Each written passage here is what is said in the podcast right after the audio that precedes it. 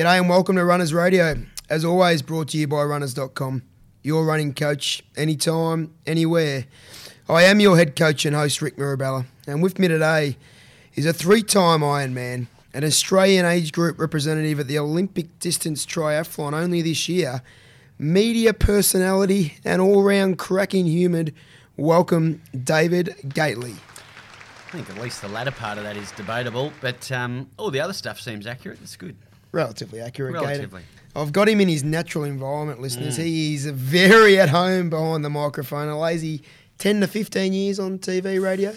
Yeah, I reckon 11 years TV, um, and uh, yeah, a bit longer than that through radio mediums and, and sorts of things. So it's been a been a good journey. It's been a great journey and one that the listeners will love because it is different and it purely, we talk about self made successes. This man in front of me is certainly one of those, but we'll get to that a little bit later on. Currently, an average, your last few weeks in training, just take us through that and then we'll go back and, and just realise how we all got here. So, what's your last few weeks been like, Gator? Yeah, so I, I tend to dedicate about 20 hours a week to training. Obviously, Cup Week is a bit different given the uh, the work environment, but outside of that, you know, 18 to 22 hours roughly when I'm not training for an Ironman um, is uh, what it is. And the work environment, you know, work's probably 30 to 40 hours, um, and then you've got your family time and so on. So I don't have a chance to get bored, which is great, um, but I do try and fit in three to four sessions of each of the disciplines um, during each week. So you raced on the weekend. Now, in the southern hemisphere, we are coming into triathlon season. So we had round one on the weekend. Now it's not the Gatorade series anymore. What's it called? Two times you? The two times U series. So he raced was sprint distance. Yeah, without a swim league, so it was virtually a duathlon, which it was. Um, so the water quality was down. So just a pipe opener for me. Sunday week's the first race with a swim. Okay. Now, twenty. This is. I was going to get here later, but we'll get slightly into this now. So non-specific period at the moment, and you're still over twenty hours a week. Yeah, that's right. I mean, uh, it's generally what I do. Even even a quiet week is probably still 18 hours. It's just become a lifestyle. Yeah. So it is it is what you do now. You get up and you, and you do something. Um, otherwise, you still have your easy days. Um, but it just doesn't feel right if I'm not uh, exercising. in that mode, and we talk about it so often. I guess on a lot of our posts and and even in here, that continuity has is king, and and we've um I've done videos and blogs on that before.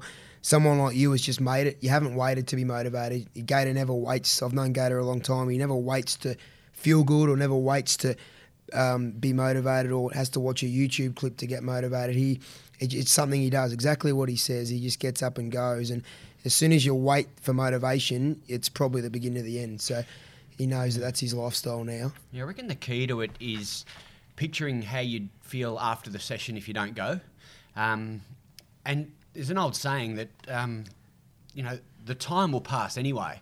Whether you look at the, the size of the mountain, I mean, just because it's going to take a long time to get there, the time's going to pass anyway. So um, that 90 minutes that you didn't get up out of bed um, is going to pass, and how will you feel afterwards? And that's a great motivator. That's listeners. That's already nugget minute one, nugget one.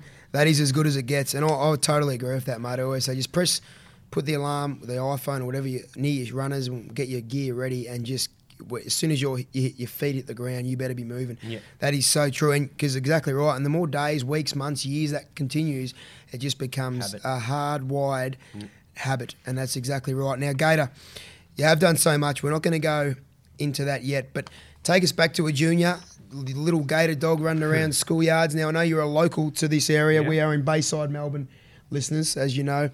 Um, I'm pretty confident you went to the same primary school as my youngsters in Aspendale. Now, tell me about your sporting prowess as a junior.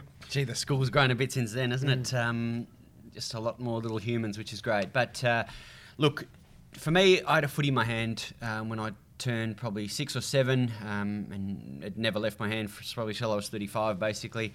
Um, in the off season, I'd do cricket, basketball, um, all sorts of things. So, um, highly active, highly competitive.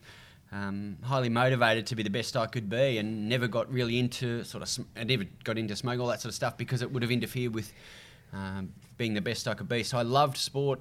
I loved the competition of it. I loved the mateship of it, and um, that hasn't changed to this day. I'm just a bit slower.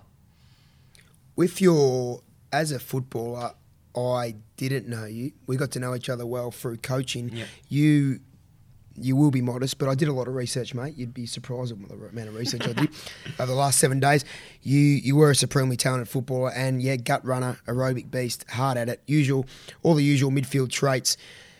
With and the other thing I found out now, I've known you. I know you're ultra ultra competitive, but the level I was because you are such an affable and likable bloke. The level of competitiveness I um I was unaware of until I did my research. So, was that just something intrinsic? Yes, and were you ev- were you ever able to to stop like in during a week? Because I just find I, what, what I've done my reading and my my um, research on you is you just you're non-stop. Yeah, look, I think it, it probably got to a dangerous level. You can imagine a little needle heading into, you know, into the red zone for a bit there. Um, in that I was taking it too personally, like a, a, loss or at footy or a bad game. I was taking it as um, a flaw uh, in my own character, which is clearly wrong. And the smartest thing I ever did was go and see a sports psychologist, and he said, basically, after seven sessions and seven one hours, self worth has nothing to do with sport, but your but it, it's part of the drive, the competitive drive, without any doubt, um, that you want to be the best you can be. So once I learned that, um, it evolved into my coaching, where I was able to teach um, the next generation that exact point, and it became the foundation of, of the coaching philosophy, basically. That's that's so. I, there, I, don't, I had no idea about that. So, how old were you when you saw the sports psych? And that is such a good lesson. Yeah, probably early 20s. So footy was everything to me then. I remember going to a job interview, uh, not a job interview, sorry, a um, uh, parent teacher interview at St. Bede's. And year eight, I think it was, year nine. And uh, teacher said, So what do you want to do, David? I'm, I'm playing footy. That's, what- that's what I'm doing. He said, Well, only 3%, you know, make it. Um, and make good money out of it, make a living out of it. So you need something else to fall back on. So that was sort of all I had, and um, that was my entire drive, which a lesson I needed to learn. To source a sports psych in your early twenties was was quite ahead of your time as well. Yeah. Did it? That that's phenomenal. So that is stuff you would have carried right through your sporting career. Footy, I knew, was such a big part of your life. Coaching came as a direct, obviously, consequence of that. Yep. With your coaching, I saw it, um, and this is uh, it's just at elite level, at VFL level. Um, Gator was coaching the forwards and the mids. Is Yep, that right? forwards, yeah. Yep, forwards, and just so supremely astute, but yet measured. Um, and I always wondered. So you've you've obviously done a lot of self discovery before that, before I'm here, which was yeah ten years ago now. Yep. A lot of self discovery and just self self education, which is something in itself.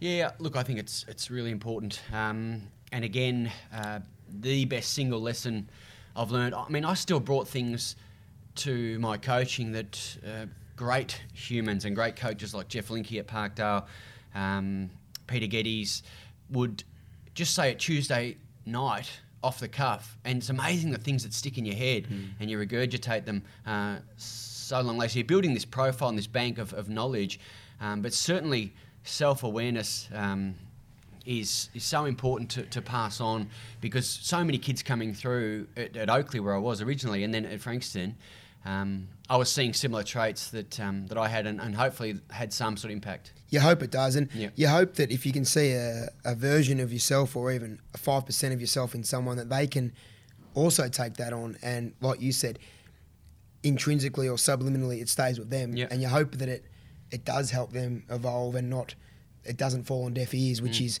which is every coach's worst nightmare. But Mm. Yep. you definitely, mate, the one I know you knew as a football coach, you certainly um, did help many young, very elite, talented footballers evolve, but also the kids that needed a bit of, that obviously outside of footy weren't weren't coping, and that, that's probably, if anything, is one of your, your greatest legacies as a coach. You went on to coach youngsters at the elite level as well, even younger than that. Was that right? Under 18, is that right? Yeah, so we had a couple of years at the uh, under 19s um, with the VFA, coached against uh, Vic Country. Um, they're a bit too good for us most years. We beat them one year, but the result wasn't important.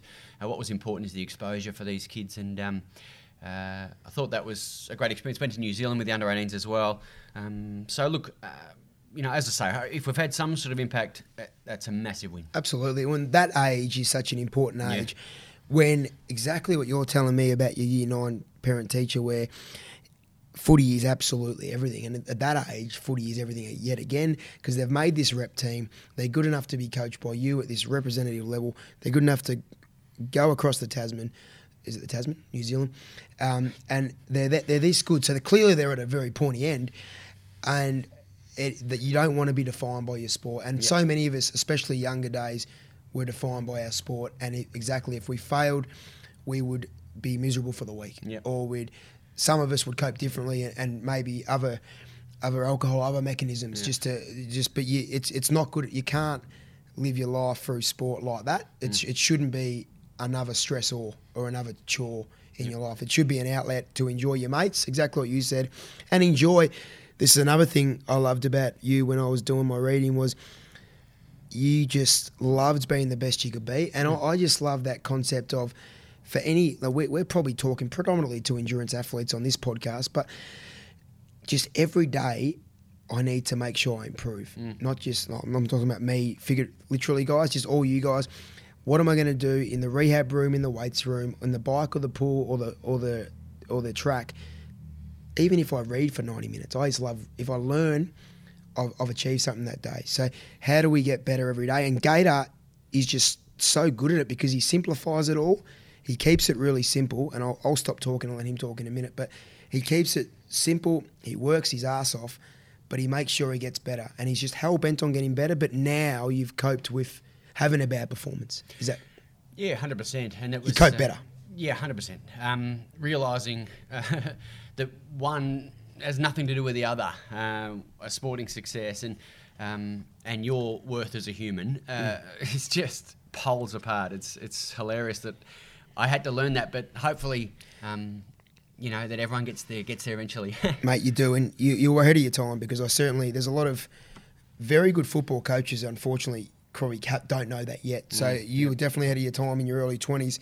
Now, footy, footy's obviously kicking along quite nice, nicely in your early twenties, but before this came one of the greatest.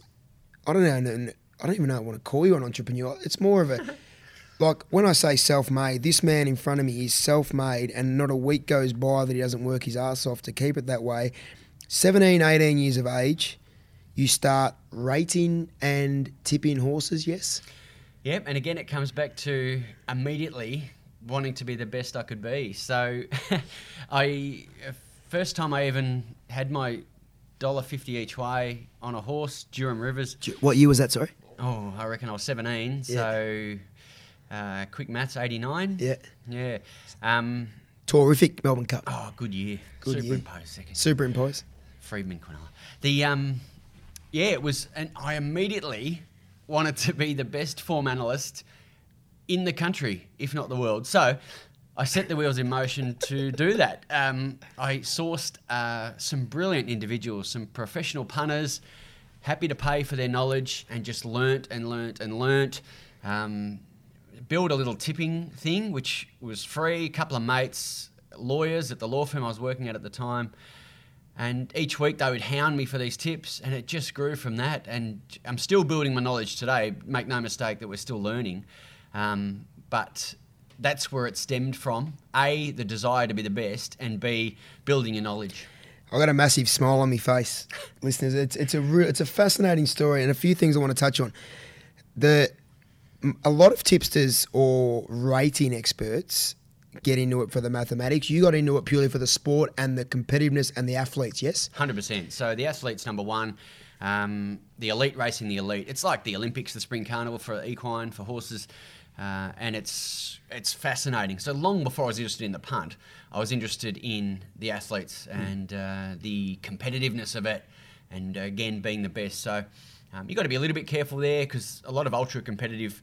Uh, humans, that's when they get into a bit of trouble with their gambling. So, you know, we, we always encourage to bet within your means and that sort of stuff. So, um, that's where it sort of stemmed from. Um, the athlete well before the punt. Yeah, and I, I can certainly um, sympathise with that. I've loved the physiology, and I think I've mentioned before with Shark the physiology of, of the equine athlete from Yeah. kindergarten, and it's ridiculous. And I, they're married in exactly the same as what Gator just said. The Olympics, it all just married in, and it was just for me. And so, with in, in Australia, listeners, if you're not from here. It really is AFL footy that we've already mentioned for 20 minutes, horse racing and cricket. They're the big three, and and this man, you can tell, he we won't spend too much longer on this, but he said he wanted to be the best, and I'm not just pissing in his pocket. He is the best in the nation right now, probably for the last decade. And I, you talk to any one in the game in Melbourne and Sydney, which are the two meccas of, the, of thoroughbred racing, and Dave Gately is a household name in that in that industry, and people know him, they respect him, and he's so astute. He's been astute enough to stay on radio for 15 years, television for 11. Tell me about the TV because you originally wanted to be the astute tips to which you mate you are. You put 40 hours a week into it, and and I get your ozracing.com email every week, which is unbelievable, and it's just the amount of work that goes into that is is phenomenal you wanted to be the astute tipster, the I don't know if you wanted to be the serious or the straight guy. That very mm. quickly changed on a, a very popular television show here in Australia called Get On. Tell me about Get On and the genesis of that. Look, it's a lot of fun, is what it is. Um, I think we, when we first started that show, um, the mantra was uh, play between the arcs. So what that means is, for those non-cricket lovers, is play with a straight bat, uh, play to your strengths. Don't try and be funny. Uh, just get the information out. Um, what will evolve naturally is your personality and your humour, um, if there's any there. uh, so that was a great lesson because we weren't looking for gags, we were just being ourselves and giving information. Um, as the show evolved, uh, we had a terrific host um, with Jason Richardson who was able to draw um, you know, a bit of humour out of a few of the guys, and, and the way they bounced off each other, I think, had a great resonance with the audience, and hence the numbers have been terrific since. Uh, basically, it's my favourite hour of the week work wise. I go in there, we it's just like an old footy club, mate. We talk crap and uh, and have a lot of fun, and hopefully that comes across. Mate, it does. And for any sports show, let alone thoroughbred racing, which for 42 weeks of the year isn't exactly in the in the prime time yeah. slot. This this TV show is rated through the roof for a decade, which is ridiculous. And and no horse racing show has ever done this before. And I probably he's not going to Gator's not going to say it, but he he should be very proud because it's a ridiculously good product and it is the complete package. Apart from the fact they've got so much knowledge. Gator especially, I think he's obviously the that's the main reason he's there. But his humour is unbelievable. Your dress sense not so. No. They he cops a lot of uh, shit listeners now. I'm I'm in a singlet and shorts all day, but I do work in that environment. Gator rocks in. These guys are just all decked out in beautiful suits. He rocks in in a singlet and shorts and thongs, as is his attire today, which I love. Yeah. But what's Richo think about your attire? Look, he's not a big fan. Uh, he's from the uh, the the background of um, private school. Oh yeah, mm. uh, yeah, no, very very prim and proper. Um, so he gets a bit of a chuckle out. I think he described me as an unmade bed when he first met me. Um, your suit, your suit ever ironed? Do they have to, they have to iron your suits, or they just give you suits? Oh look, we get a few through Peter Jackson through the, the channel racing.com. Chiching. Um, so that's a that's a good result. I don't get anything except the suits. Um, but uh, yeah, so uh, certainly don't iron them or, or, or um, someone mentioned a dry cleaner. What's that? What's a dry cleaner? Dry cleaners are fantastic. Are that's they? that's the only way I get anything on. Sure. So we, we drop them out. But the thing with dry cleaners is, I drop me so say um, me wedding suit for a few weeks, but Sure. I drop me suit down there. I always forget to pick it up. So then six weeks later, I got this bloody ticket in my car. I, I think it's a tab ticket, but no, I got to go to the dry cleaners to pick up my suit. But gee, they come back looking looking nice and fresh. But so the TV is your best hour a week, which is fantastic. I just want to just we'll move off this in a minute, but the amount of hours and the amount of time, the amount of work you put in to those 18, 20 races on a Saturday, and then the bonus race. So you probably look, you're probably tipping for 30 races a week. But every horse is looked at, every time he's studied, every it's just phenomenal, and I can't even imagine. I know you might have it down to a bit of a fine art now, but tell me the hours and tell me three or four things you might look at Yep. in, in, on a particular Saturday. Yeah, sure. So it, it's condensed a bit. I mean, if you go back 11 years when I started on TVN, it was back then, which became racing.com, uh, morphed into that. Was, I was probably 70, 80 hours a week. And that was before we had a little human, um, so it was manageable still. Uh, in, the, in more recent years, it's much closer to 30 to 40 hours, less volume, more focused on the pointy end races. So um, Saturday, Sydney and Melbourne predominantly, um, through Get On and some Friday nights. So uh, that's probably, as far as a meeting goes, you're still looking at, you know, a good 15 hours. Um, 15 to 20 hours for Melbourne and Sydney to be covered off on a Saturday. If you see what he puts in, and you've only got to go to Oz Racing and have a look, oh, I can't believe it's only that much. But that's what you've obviously got very, you've got it very condensed. You're very, very good. The amount of information you put in there, that would take me. I reckon one race would take me that long. Yeah. Like the times in it, you just got to, you just know exactly what you're looking at. Yep. Like the time, you're a big times man. Look, I think like um, you, you can't necessarily, well, you can't be a good athlete unless you're fast at some point of the race. Now, some are fast early, uh, some are fast late, some are fast in the middle, some are fast overall. So, it time to any uh, by any measure, by any any whether it's horse racing, running, hundred meters, five thousand meters, is obviously important here. It's yeah, and I just I just I've learned so much off you just just from that kind of stuff, which I've, I really appreciate.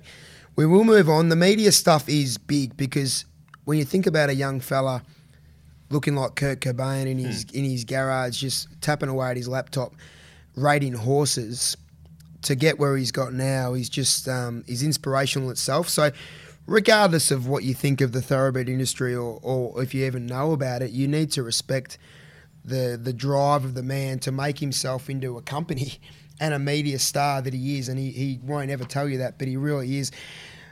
Around this time, so you're, you're on TV, you're in the media. Footy is definitely winding up. You're coaching at VFL level. For those overseas, it is the second best league in the nation. He thinks you need a more drive. You start looking now. You probably start to put on a bit of weight, as we do as retired footballers. When does triathlon come into it? When does running come into it? And we'll just start off there for now. Yeah, I certainly had a desire to stay fit. How old Um, were you quickly for the listeners? Yeah, um, so There'll be many listeners in the same boat. Yeah, that's it. So I retired from footy at 33, I think, or rising 34. Six years of coaching at Oakleigh, so that took me to, to 40, say, and then had a year at Frankston. Now that's where I met you. I was say 41 then, um, or say 40 because I remember I had my 40th. Uh, so that was that. So, but I still had a strong desire to stay fit. Uh, but with the 20 hours a week coaching plus the 60, there wasn't a lot left for um, for, for keeping fit. But I still managed to tick over. I remember doing a beep test with uh, the Frankston footballers as a 40 year old and um, a pretty good result. Uh, Did you beat? I can't remember that. I beat a lot of Was I taking that? yeah, I think I would have ran. you did beat most of them. Um, there you go. But anyway, so yeah, so um, but then the Ironman. So I saw them. They used to run past my house, basically, the Melbourne Ironman. So for a couple of years. So I saw them running past one year, and I and I said I'm going to do that next year. So um, I had 367 days to prepare. Um, signed up for it, and then it went to a whole new level and became an addiction. Okay. All right. Did you? So you. So you're telling me you were you riding before you said I'm going to do that? Were you riding the bike? Were you swimming in the the bay at all? No, not in the bay. I was swimming once a week, um, and You were just doing spin classes. You, you weren't riding on the road. not really. No, and not really. so a year out, you said you're a 41 year old male. You said I'm going to do that Ironman purely because it was in your home city. Yeah, and just something to to um to Focus, aim for, something focus. to do. I I, love it. it's, it's so so just give the listeners. You, sorry to interrupt. You didn't do any triathlon before you said I'm going to do the Ironman. so I, I used to do one a year. Okay. So I'd do one sprint distance a year, um, but no official training. Just keeping reasonable. If you didn't have a wetsuit, just went out and did my best. Had a little crappy road bike. Um, it was worth about eight bucks. Made a Lego, but had a spin around and. Um, once, yeah, but once I signed up for that, um, I did three or four that year, and then uh, obviously as I opened that door, which was a new lifestyle. and a new addiction, but a very, very healthy one. And Yep. I feel like, especially lately, you've got it to a really good spot as as well as um, balance. But we'll get onto that in a minute. The Ironman, were you one of you would have been like me, no doubt, and looked at the Greg Welch's of the world. Um, of '94 and that kind of stuff. Do you remember the Hawaiian Ironman in '92? So that kind of stuff would have been resonating with you because we only had it in Melbourne listeners for three or four years, by the way. But when that came to town, um, all us athletes, doesn't matter what sport we played, I think had a bit of, oh, I might have to have a go at that because we remember the Hawaiian Ironman so vividly. Mark Yeah. Allen, Dave Scott, all those kind of athletes. So that would have been you as well. Yeah, hundred percent. Um, and just seeing, you know, how far can you push the human body? I mean, the amazing. You would be amazed what it can do if you, if you, um, you know, if you if you can if you push it. It, uh, it is phenomenal. Um, and uh, look, I didn't have a big running background, endurance background. My longest runs, footy wise, was probably three or four kilometres. So that needed a lot of work. But um, as I say, I'm glad I did it. Your DNA was more fast twitch, yes? Your brother's a good sprinter. Your sister won the Yep. Stawell 400 or two, Yeah, two time. right. Your sisters? Or Yeah, two right. sisters? Two sisters. Um, Tara, yeah, one at Stawell, beat Tamsyn Lewis. Um, and uh, yeah, uh, my brother Ben held the little Aths records here for years. So good fast twitch family, that side of it. Um, I didn't have their speed though. I was always more sort of uh, more sustained Grinder. Yeah, mid sort of endurance sort of stuff. So um, that probably held me in good stead heading into the Ironman. But it still took a couple of years to build the big endurance base. As it would for an Yeah. Ironman. Now, I don't like sending any athlete to a marathon specifically, but any race. I don't like sending anyone to the start line without me, let alone them, being 110% confident that they're going to enjoy the day and perform. I know you, and I know you would never have got to that start line in Frankston any other way. Mm. Tell me about the last three or four months of your first Ironman prep, your debut as a 41 year old, but on debut. So tell Yeah. me about the prep and how you felt.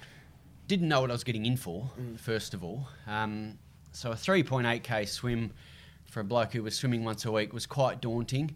Um, the 180 bike I thought was okay, but uh, it's long, and a marathon's always a marathon. Um, so, look, I didn't miss any sessions. I had a, I, I hurt my knee for a bit and saw a surgeon. He said, "Look, hold off till after the race. We should be able to get through."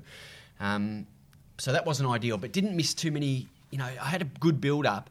Um, got to the race, had a solid swim, had a fantastic bike, started the run. So feeling amazing. I go, what's going? What are these people talking about? This is the easiest thing in the world. Got to the last 15, 18 kilometres of the run, and uh oh. yeah, so it was a real struggle from then on. Without that big endurance base, um, and also got my nutrition wrong a little bit, I think. So, um, but anyway, got through it in 10 hours, 20 something, and um, I was wrapped. It's awesome on debut, mate. And well, look, the last 15k of bonking as well. Nutrition on debut. Lots of people. we- We've actually got listeners. Busselton Ironman. We've got an athlete going over this week. So, and he he is more than ready as well. He's he's at a big two year base. But what did you get wrong on the day? Yeah, I probably stopped um, my sort of gels and uh, the intake of carbs a little bit too early. So I probably got to Mordialloc, Lake, which is about 14 kilometres into the run, roughly. So it's a long way to go. Um, and sort of started backing off the uh, the gels and the and went on to liquids, and it was too soon. Um, yeah, I was about probably five to 10 k's too soon in hindsight. Flat coke at all later in the Yeah, race? I had to it was too late. It was too, too, late. late. Yeah. the horse had bolted. So uh, it was a real struggle home, but we got there, mate. 10 hours 20 is phenomenal, mate, on debut. I, didn't, I actually didn't know your time that. I knew you've, you uh, went well. Now, as a feeling when you've crossed that Ironman finish line, um, I've never done an Ironman. Um, I can't imagine. I, I know marathons and half Ironman, the feeling is phenomenal. When you cross that Ironman finish line, that 10 hour time, the daylight would have still been well and truly out. So you see your, your lovely wife, Jack, and, and beautiful Asha, probably friends, obviously, around the course. What's the feeling when you finally finish, mate? No, it's, it's yeah, quite euphoric because it's such a big build up. I think that's the thing. Um, it's not like you're just waking up and, and going to spin around for 10 hours. It's, it's 12 months of sort of work, so and a massive commitment from a lot of people involved, including obviously your wife and family, so um, and work and, and all that sort of thing. So euphoric was the word. Um, you start thinking about you know all things humans that are there and not there anymore, um, and would they be proud of you, all that sort of stuff. So no, it was really good. It's really, it, yeah, it's a beautiful thing, and like you said, it's a combination of twelve months. It's um, it is for you, but it, it's for the people that have helped you. Um, and look, you're you're a beautiful man, and you're selfless, but it is a selfish sport in a Yeah. way. You make it work, and I know your program. You make it work around everyone else, but. Just to see those people there at the, at the finish line of any big endurance event is phenomenal.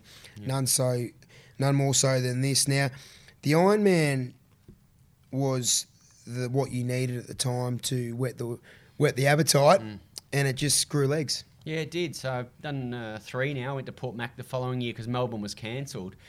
Um, got a holiday out of it, so it was good. Uh, improved my times, um, or overall time, as you'd expect. Certainly ran much better. Got the nutrition right. But then the following year at Cairns, everything fell into place beautifully. Had a great swim. bike, uh, aw- awesome, and then a three thirty something run, um, which was phenomenal. So to break ten hours, I think I was nine fifty two. Um, I was ecstatic, and there were tears and all sorts of things and hugs. Um, you know, I, I- thought I'd qualified for Kona actually because my coach was there about kilometre out, and he said you're 11th. I knew there were about 10 spots. Um, turns out a couple of people, you know, got me late, and I missed out by about 40 seconds from from Hawaii. But I was so wrapped to break 10 hours. It was um, a and, and smash it. I was it was uh, the best feeling I've had in sport, probably alongside winning a flag as a coach. Yeah. That is unbelievable. I was going to ask, I was going to get to that when you ran that PB. So 952, Yep. ridiculous. So close in a pretty competitive race and age group. I'll get to that in a tick. But the footy premiership and that, like, I I was going to compare those two because that, mm. that is phenomenal. Anything, listeners, with a nine in front of it, like, I know a lot of you listeners aren't are unlike Mick Shark. You actually know about Ironman triathlon. Just on a side note, Gator, he was he thought Ironman was with Trevor Hendy and all this. co- Yeah, sure. He's got no no idea. He actually thought it was Surf Lifesaver. Yeah. He's worked with you for years and doesn't even know what you do. Sure. Disgusting. A lot of love there. 952 for an Ironman is ridiculous. Listeners, Cairns is phenomenally hot. It's it is it is as hot as this nation almost gets. So he's done a 952. The Kona thing, were you racing and thinking, geez, I'm feeling good. I could go to the ultimate here. Were you thinking that in the race at all? Oh, 100%. 100%. Yeah, yeah. to. Yeah, in the run, I knew I knew I was, um, well, the coach was there on course saying, So, so sorry. So you try Lions, is that right? Uh, sorry, uh, Bayside. Bayside. Bayside Try, um, which is a great triathlon club Yeah. down down here in Melbourne. So you knew top ten went through, or he was telling you top ten went through. so he's looking on his phone. It doesn't update quickly. So, in an elite age group, guys, everyone in this age group is they're very good athletes. To get near an Hawaiian spot is unbelievable. Continue. yeah, so um, he sort of, yeah, he sort of said, you know, you're about 11th, but don't think about that. Keep ticking over. And I, I passed a bloke who saw my bib, didn't know me, said, um, great running, Dave. You know, you'll get a Kona spot. Keep this up. So, I, I, to be honest, I thought I had it. Um, but irrespective, it didn't change the euphoria at the end anyway, because you, you can only do what you can do. If someone's ahead of you by a couple of seconds, that's fine. That's good luck to them. Well done. Um, you can only do your best. 952 look, is, is elite, mate. So you, you you can only do your best, and I've got no doubt that is. We'll t- I was going to touch on this later, but this is obviously a big goal in the next year or two. Yes. Uh, look, it's, it's the uh, the Ironman stuff's just backed off a little bit, just because of uh, some family. Uh, you know, the uh, little man, sort of nine now, needs his dad around at home, so I've had to back off the training a bit. Um, works okay with it. I don't really mind about that, but. Um, so it's just backed off for now. I'm not saying I won't go back to it because I'd love to. I think you will. Yeah, but the, at the moment, the shorter stuff is, is my targets. which is we'll continue on. It's a great little segue this year, which is ridiculous performance. Like we all grow up uh, watching the Olympics and and uh, we- we've all got our idols on the track or, or the triathlon or the marathon and or all swimming or whatever sport might be yours. To where in our case the green and gold and D Gately, the great man this year was good enough to wear the green and gold in the age group World Championships, the Olympic distance triathlon up in Noosa. Now, where did you qualify for that, brother? Yeah, so there are, um, I think there were I think there are nine races in, in throughout Australia. Um, they take your best three scores, uh, so you can race in all nine if you like. Um, I raced in three. Um, so they take you know your top three scores and give you points relative to where you finish. So first 25 points, second 24 points, etc., etc. The top 25 in each age group go through and qualify for the for the world. So uh, I think 25 or 20 per country go. So I went to the uh, the race and um, had a great race. Uh, you know, I, I certainly certainly was peaking for it. Didn't miss a session. Um, it's the best nick I've been in, uh, including Ironman, probably equal. Um, and uh, had a great race. PB'd it. Um, I think I was 18th world ranking and sixth Aussie. So um, I again couldn't have been happier without standing on a podium. Um, listeners, it's it's a tough age group. Now, you won't mind me. Is it 45 to 49? It is. It is as tough as it gets in this endurance sport because so many people. We say continuity and time, money in the bank for say. People start doing this stuff at 35, so they really. There's so many guys that are borderline elite by the time they get to 45, 46 because they've got a decade of continuity in the bank, and it all just Yeah. parlays into that. with the you said you would spot on the knocker. Now, so many good athletes have got to Olympic Games. Even I'm talking Yeah. the elite of the elite. Let's use a Mo Farah in 08, just absolutely cooked it, overcooked it. You, as such an obsessive trainer, had the potential to do that, but clearly tapered down perfectly. Yeah. Got everything right on the day to perform to that level. Did you feel like you were just bouncing out of your skin on Oh, a yeah. Sunday morning? Yeah, I, I a good feeling. Oh, it is. It's fantastic, and um, like I vividly remember putting on my uniform at like four thirty in the morning, uh, the Aussie uniform, and it happened to be a mirror there. I wasn't looking for it, Rubbish. um, and I, I thought to myself that. that you- You're in pretty good nick right at the minute, so He did send me a selfie. It looks for. I did ask for it. it's in your wallet. I was Um, also in bed at the time. Yeah, it's it. So, um, I, I- so I knew I went in with great confidence and felt amazing.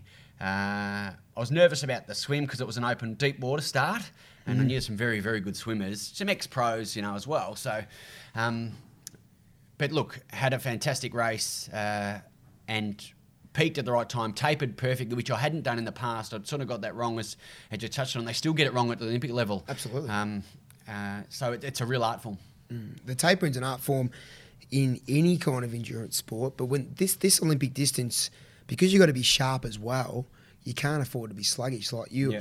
the 1.5k swim speaks for itself, but those last two events are sharp. Yeah, they are. 90k and then a 10k bolt. You're basically ninety percent of your heart rate for two hours. Um, so it's it's it's a real challenge physically and mentally, irrespective of your age.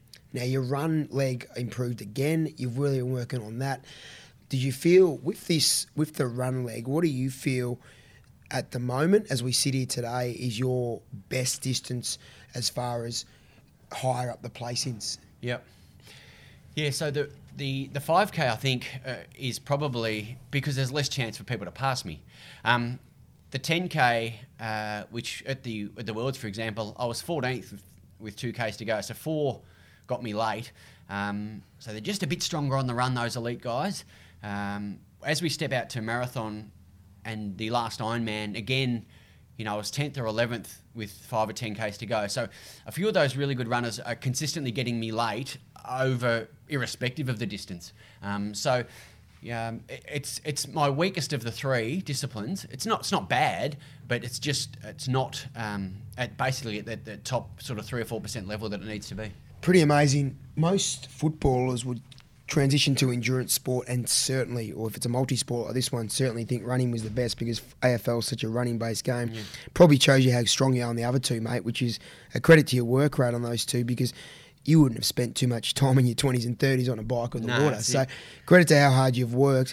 Tell me some of your mentality. We'll, we'll start to get off try in a minute, but tell me some of your mentality when you are racing. What's going through your head for nine hours fifty two minutes? Hmm.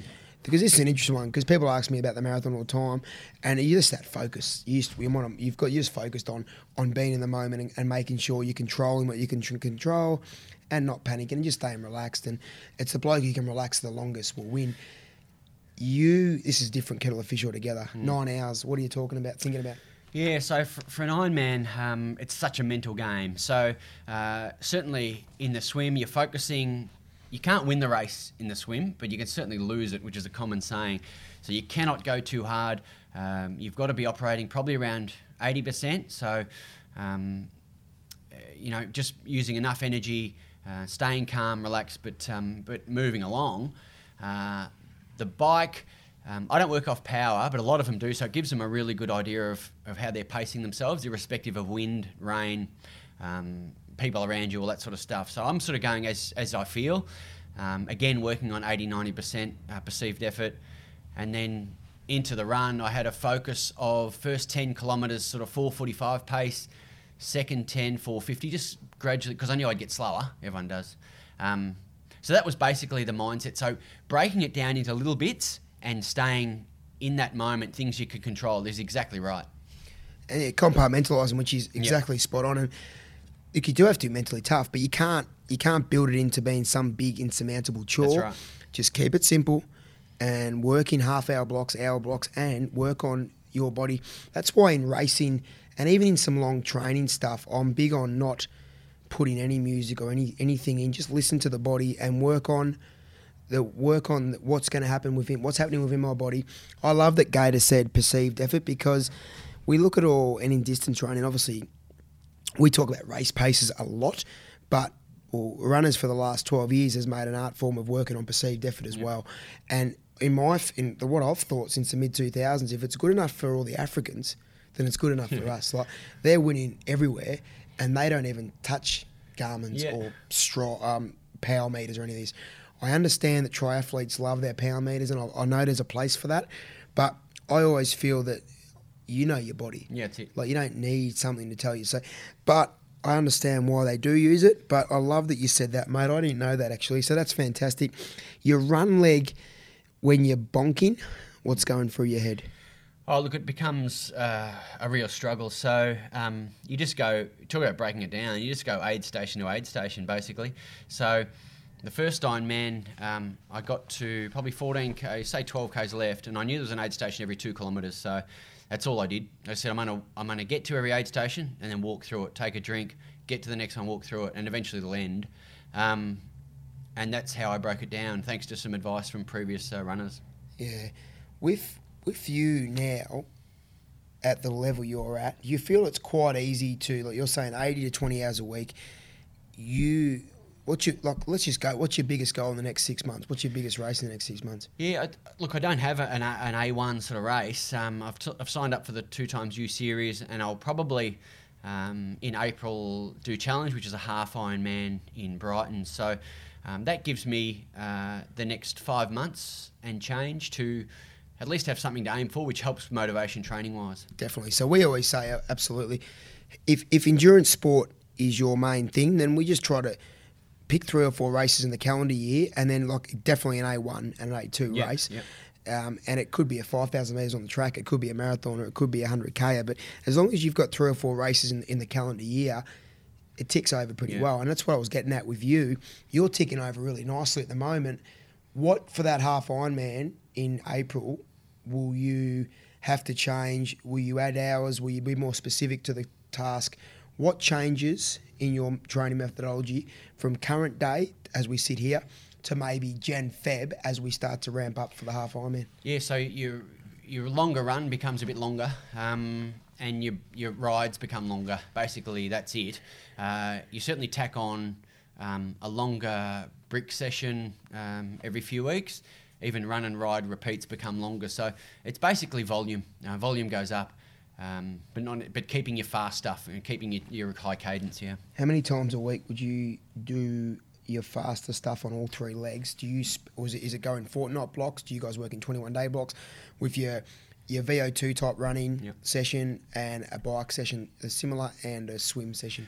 One speed running session a week, and To define speed at Ah, your okay. distance. So, Yeah. so speed is different things to different people. Yep. Um, we probably don't use the word in, in marathon. We don't use the word speed for anything under under 400, 500. So define Okay. that for you guys. Yeah, sure. So any of those s- inverted commas speed sessions, they alternate between um, 16 to 2400s at sort of 5k pace Mm-hmm. with your rest. 500s times 12, 5 to 10k, then six 1k efforts, three 2k efforts, and rotate those through. So that's once a week. Um, every fifth week, you might throw something else in just to keep you mentally um, sound. So um, that when I'm talking speed, I'm talking 5k pace or even faster. Yeah. No, that's great. And the bike, you guys do much tempo work on bikes? Yes, I'm probably four to five bike sessions a week. Two of those high intensity. Um, certainly a longer aerobic ride, um, a second shorter aerobic ride, um, and then usually a little brick uh, as well. And is all your swimming done in a squad or you swim on your own? Certainly a lot of my own. I'm two squad sessions a week and try and get two in on my own at least as well. So you're swimming four times a week. Yeah. That's phenomenal, mate. I actually didn't know. A lot of Ironmen that I've worked with definitely don't do four, so that's that's phenomenal. Before we move off this, there's a listener out. There's probably many listeners out here now, similar stage that you were seven, eight years ago. Maybe in a corporate role, maybe just not feeling great about themselves, or just wanting to compete in something again. So it could be coming from any uh, walk of life. What's your best advice for that person just wanting to get into endurance sport over the next six months? Yeah, I think. Um, look, I think the bottom line is, I don't think you'll regret it if you get into it. I mean, the bottom line is you'll once you get beyond uh, that training is difficult. So if you miss a lot of work or you're a bit overweight and you go for a run, it's hard work. Once you get over that hurdle and it becomes easier, you as you feel or aerobic run, it becomes more enjoyable. And then all of a sudden, it just snowballs from there. You, you want to get out there, you want to do this, you want to do some speed work, you want to get on the bike, you want to go for a swim, and it changes your life, and your lifestyle changes. Um, all of a sudden, you don't have that third or fourth beer because uh, you're worried about your next session. So um, everyone's different, and there's no knock on anyone who chooses, you know, the the um, the, whatever lifestyle they want. But if you wanted to get involved in this, uh, I think it's a great way. If you can picture yourself getting beyond that hurdle of, gee, it's hard work, uh, it'll go astronomically improve. That's that's fantastic advice, and I, we always say with these like athletes, and I'll call you an athlete, you might not have done any activity for ten years. I think the biggest mistake you can make is is trying to. It is going to be hard, but trying to do too much too soon. Yeah. So build it up very slowly. Like, I, I, if I'm if I'm sitting here and I'm I'm 41 and I might be a bit overweight and clearly out of condition, then I'm gonna maybe set myself a goal for 12 months, so a, a big macro goal, and then work back from there. And a lot of guys that that I work with, we don't let them we won't let them do any more than three minutes of, of effort. Like it mm. might be a two minute jog, a three minute walk for 30 minutes, not even just to build them up for three weeks on the bike, just spin the legs at a very aerobic heart rate. If your goal might be to, like Gator, complete an Ironman in 12 months, which is all he gave himself, you might be coming from further back because Gator was always reasonably fit, but you're still 15 kilos heavier than you are now. Is that right? 15, oh, 10 to 15? Yeah, probably not 15, but um, I probably I got to I certainly got to 80, um, and my first Ironman weight was 71 and change. Yeah, there you go. So he's dropped 10, and look, he didn't have it to drop really, but that's what happened. So if you might, let's just say you're 120 kilos, you're working a corporate role, and you sit in all day, we're going to be intelligent, but it's never insurmountable. Like mm. it, it's very achievable if you build up slowly the slower you build up, and this is just sports science, the more the better, the more you enjoy it. Yeah. Number one, so psychologically, you're not going to be in agony. And the first three months, you don't want to be in agony. You want to make sure we're building a base, building a base, building a base, and then you can launch. But by all means, that's you can hook me up for that kind of stuff, runners.com, because yeah. I do love building people up from sedentary corporate workers to iron men and it, like Gator said, uh, it was euphoric. Is what an adjective the great man used. Mm. euphoria when he finishes an Ironman. But your Ironman might be your a fun run, the local park run, 5K. Yep. That might be your Ironman. And believe me, there's nothing better than that. Gator, we're on to the quick fire questions. Wow. Your efficiency is really showing through in this podcast. I reckon we'll knock this over in under 60. But two hours worth of content, I feel like. My brain is spinning from the nuggets of wisdom. Your favourite session, great man? Uh, so, bike wise, um, my favourite session is uh, 20 minutes. Uh, it's called over under. So, you go two minutes, 10% above your threshold, uh, two minutes below. Let me butt in. Functional threshold, yep. yes. So, that's the hardest you can go for, say, 20 minutes. Yep. Um, so if you're going 10% above for two minutes, 10% below, sort of race pace-ish, yep. it's a great one. Um, so thanks to whoever taught me that, I forgot his name. Um, so to do that two times 20, you'll be wrecked, but it gets results. Fantastic session. Slow that down again. So 20 minutes. Yep. With a recovery in between. So you got 20 minutes and then a break and then 20 minutes again. 10 minutes, very, very easy. Yeah, and then 20 minutes again. Do it again. Of over under. Yeah. So 10% above functional threshold yep. for two minutes. Yep. And then 10% below. Yeah. That is very specific to task, isn't it? Hard work. That's yeah. great. No, it's really, really solid. Um, I, I enjoy it, but it's it's not easy. No. Um, so, but if you start if you're starting out, just go ten minutes. You yeah. do four times ten or three times ten to start. That is off. a great session. No, yeah. that's fantastic. That's a ripper. Um, run wise, I still like the flying four hundreds. I like feeling like I'm fast, even if I'm not. So, um, I do enjoy the 400s. Quick turnover, quick rest, and back into it. Uh, what would your recovery be a four? Oh, probably 30 to 40 seconds yep. of 400s. Yeah. That is that is lactic. Yeah. Yep. Um, so that's a good one. And and there's sort of that scaling down fartlek one. I think you showed me. So six minutes on, three off, five on, two and a half off. Mm. That's a good one. I enjoy that too. That's pretty. I like. That's more of an aerobic power session. and really good for your 10k type type races out there because um, you get a lot of time spent at 10k pace with minimal recovery. So it does teach efficiency as well. Yep. Have you got a favourite one in the pool or the, or the bay? Um, so the pool, I enjoy the squad. I'm lucky. Some people hate the sw- swim squads, but I enjoy it. I enjoy a bit of banter in between. I enjoy going hard. Um, my favourite one's probably you go 800, then some short, sharp um, efforts, so 50s max, 600, 4 50s max, 400, 8, what was up to? 650s max, and then 208. So it's one scales down, your aerobic, Yeah. and your hard stuff scales up. Um, That's, that's tough. it's not easy, but it's uh, it's enjoyable and it goes quick.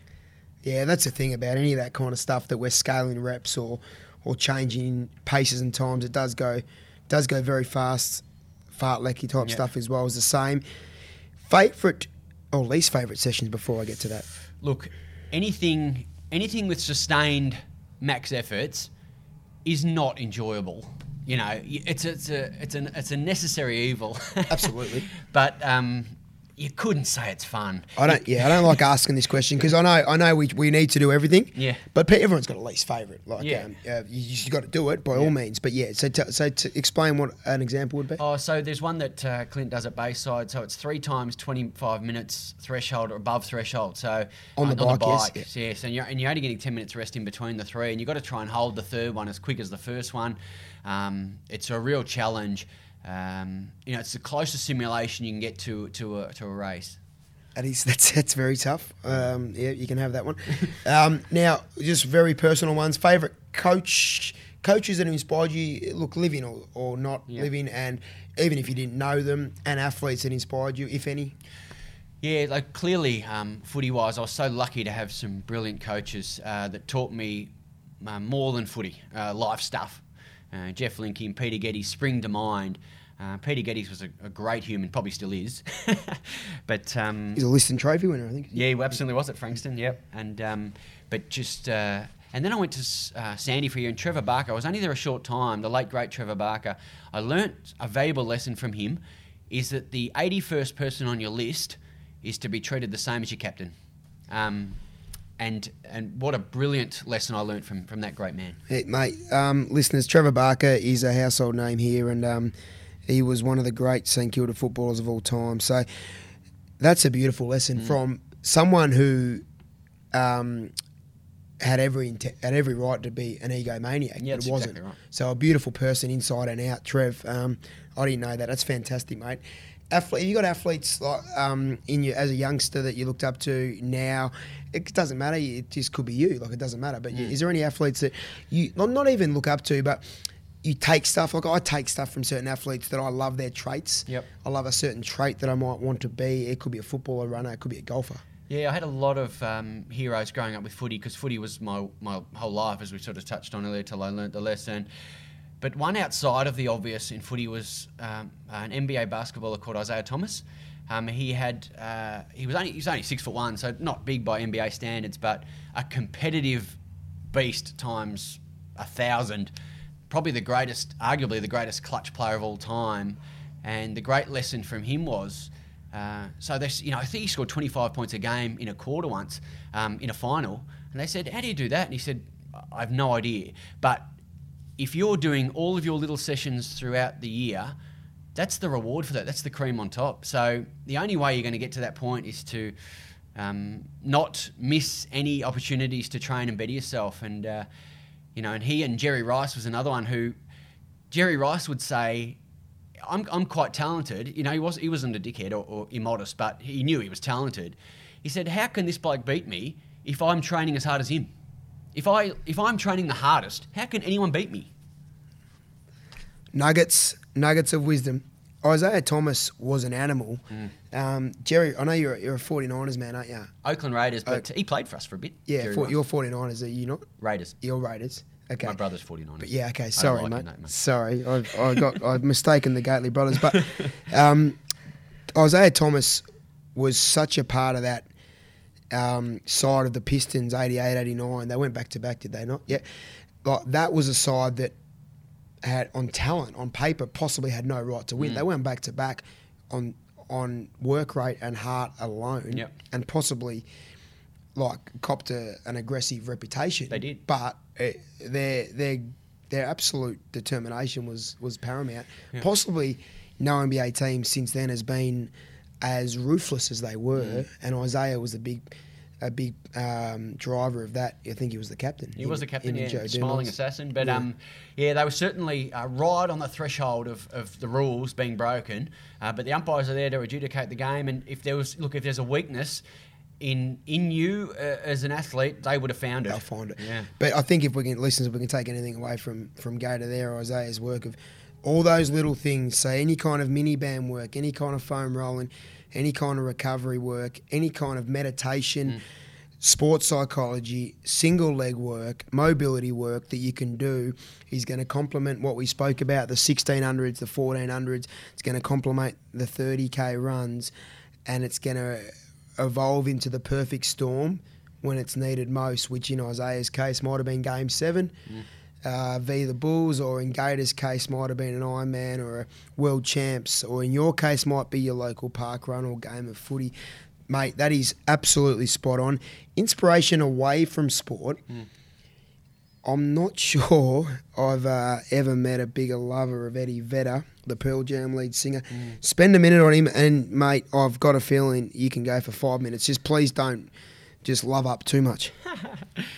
Yeah, well, basically, how can I say this without hyperbole? I mean, he has made my life and probably a million other humans insurmountably better just by being a great man and treating everyone with respect women, children, adults, um, but just conducting himself in the most brilliant fashion, uh, as well as uh, playing some of the most extraordinary life changing music. Um, so, you know, they say uh, music's a religion. Uh, it's certainly, in his case with me, it absolutely is. He's the, like, I, my mum was a freak show, a great human, the greatest human I've met, but all the great traits I have, if there are any, um, come from him and mum. That's about it.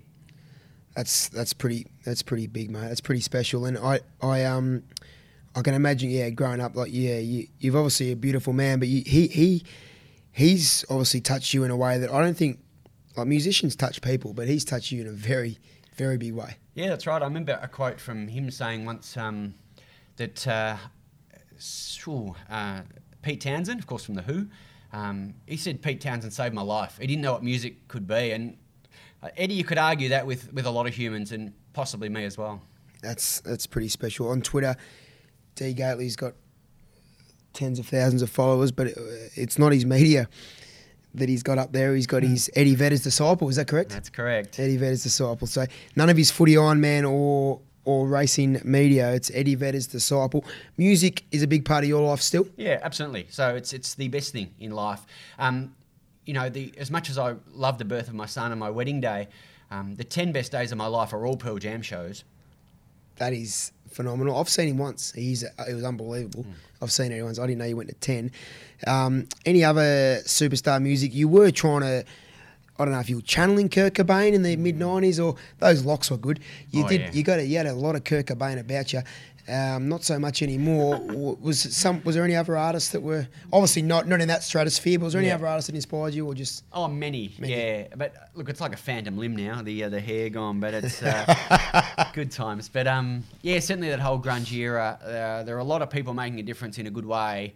Um, but I certainly you know the the Kurt Cobain locks for a while, and um, a lot of those guys and girls in that era that are still around today. Um, Tori Amos's, Alanis Morissette's, uh, plenty of local artists. Paul Dempsey from Something for Kate. They, they're doing great things and they're making the world a better place. They really are, and they are artists. Like, um, unfortunately, they're not as mainstream anymore, but they are like, lyrical geniuses Yep. and just good people, and Yep. and like they resonate with millions, and no doubt save millions of lives as well, Yep. intrinsically, subliminally, or or by know, 100%. knowingly. Um, this I don't love this word, but I'm going to use it. What Right. motivates? I don't love motivation sometimes, but what motivates Gator day to day? I think just feeling uh, fit and well and healthy. Um, I, I think I don't want to ever go back to, not that I was ever, you know, um, massively overweight, but I don't like I don't- I don't like that that feeling. I don't want to go back to that. So um, that keeps me ticking over. And when it gets to race day, I want to be the best I can be.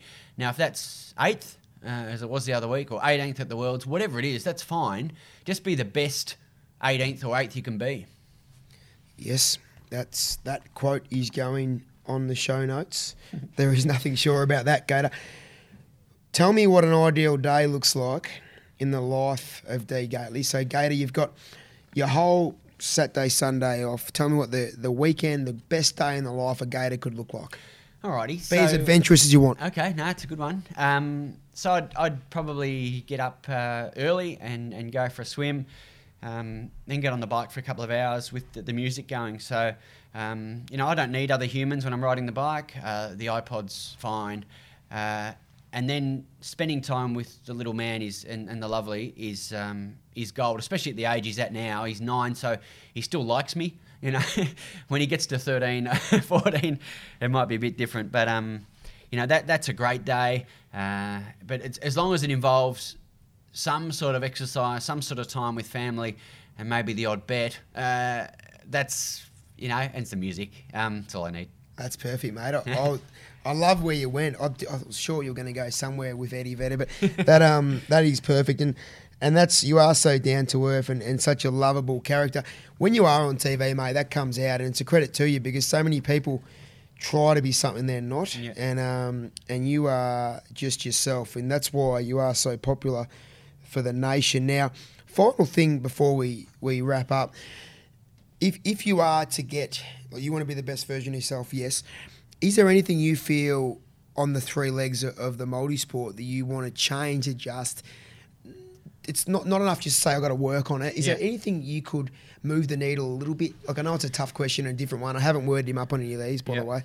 So is there anything you could really adjust? Is something? You, so you, could it be sleep? Could it be more meditation, psychology, or speed work, whatever? Yeah, look, I think uh, I don't think there's much more I could do on the track or on the bike uh, than I've done over the last couple of years, but certainly stuff externally, um, given my experience with the sports psychologist, maybe there's something there I could I could I could go and have a chat to again, revisit that one because it was so beneficial last time. Um, and yeah, maybe some motiv- um meditational stuff that I haven't tried. So uh, if you haven't tried it, you don't know. So I'm, I'm happy to explore those. Good tip. Yeah, I couldn't I couldn't agree more because you are such highly tuned. And I'm looking at you now. There's you literally couldn't get any fitter, and I've know your times, and I know what you've done this year for for the age group stuff. So physically, and I just we just chat about running a lot, but we don't. I don't look after you, but um, you couldn't get much better physically. But I agree with your job. And and the hours you put in, I think it would be good, like to do some work Yep. above the shoulders. So we, we spoke about the early 20s, how your life took a very different direction. Now, you might be doing it purely as performance based, but to get to the next level, how can I get better? And, and that's just something we can look at, all, all athletes, I, I reckon, just revisit what can I do that I'm not doing already? Yep. And, and if it's something like that, like Gator would get a massage tomorrow if he needed it. So maybe even if nothing's outwardly wrong, maybe I should have a chat to someone. Yeah, no, just even just one hour a month. Yeah, that's it. I don't see. The thing, that's the bottom line. Look, it, it can't do any harm. No. Mm. It can. You can only be the same or get better. So um, I would highly recommend it, and um, something I'll, I'll look at.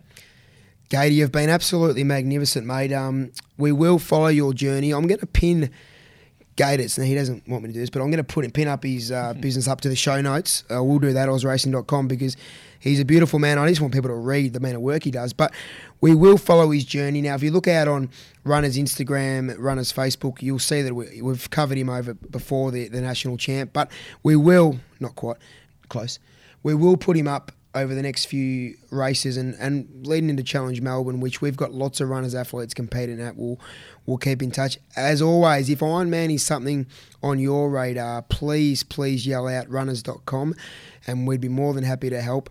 Listeners, get out for a run or do something that's going to make you better tomorrow. And thanks so much, Gator. Mate, it's been a pleasure, and thanks so much to you. You've been a massive help to me over the journey. You're a beautiful man, mate. Take care. Thanks, listeners.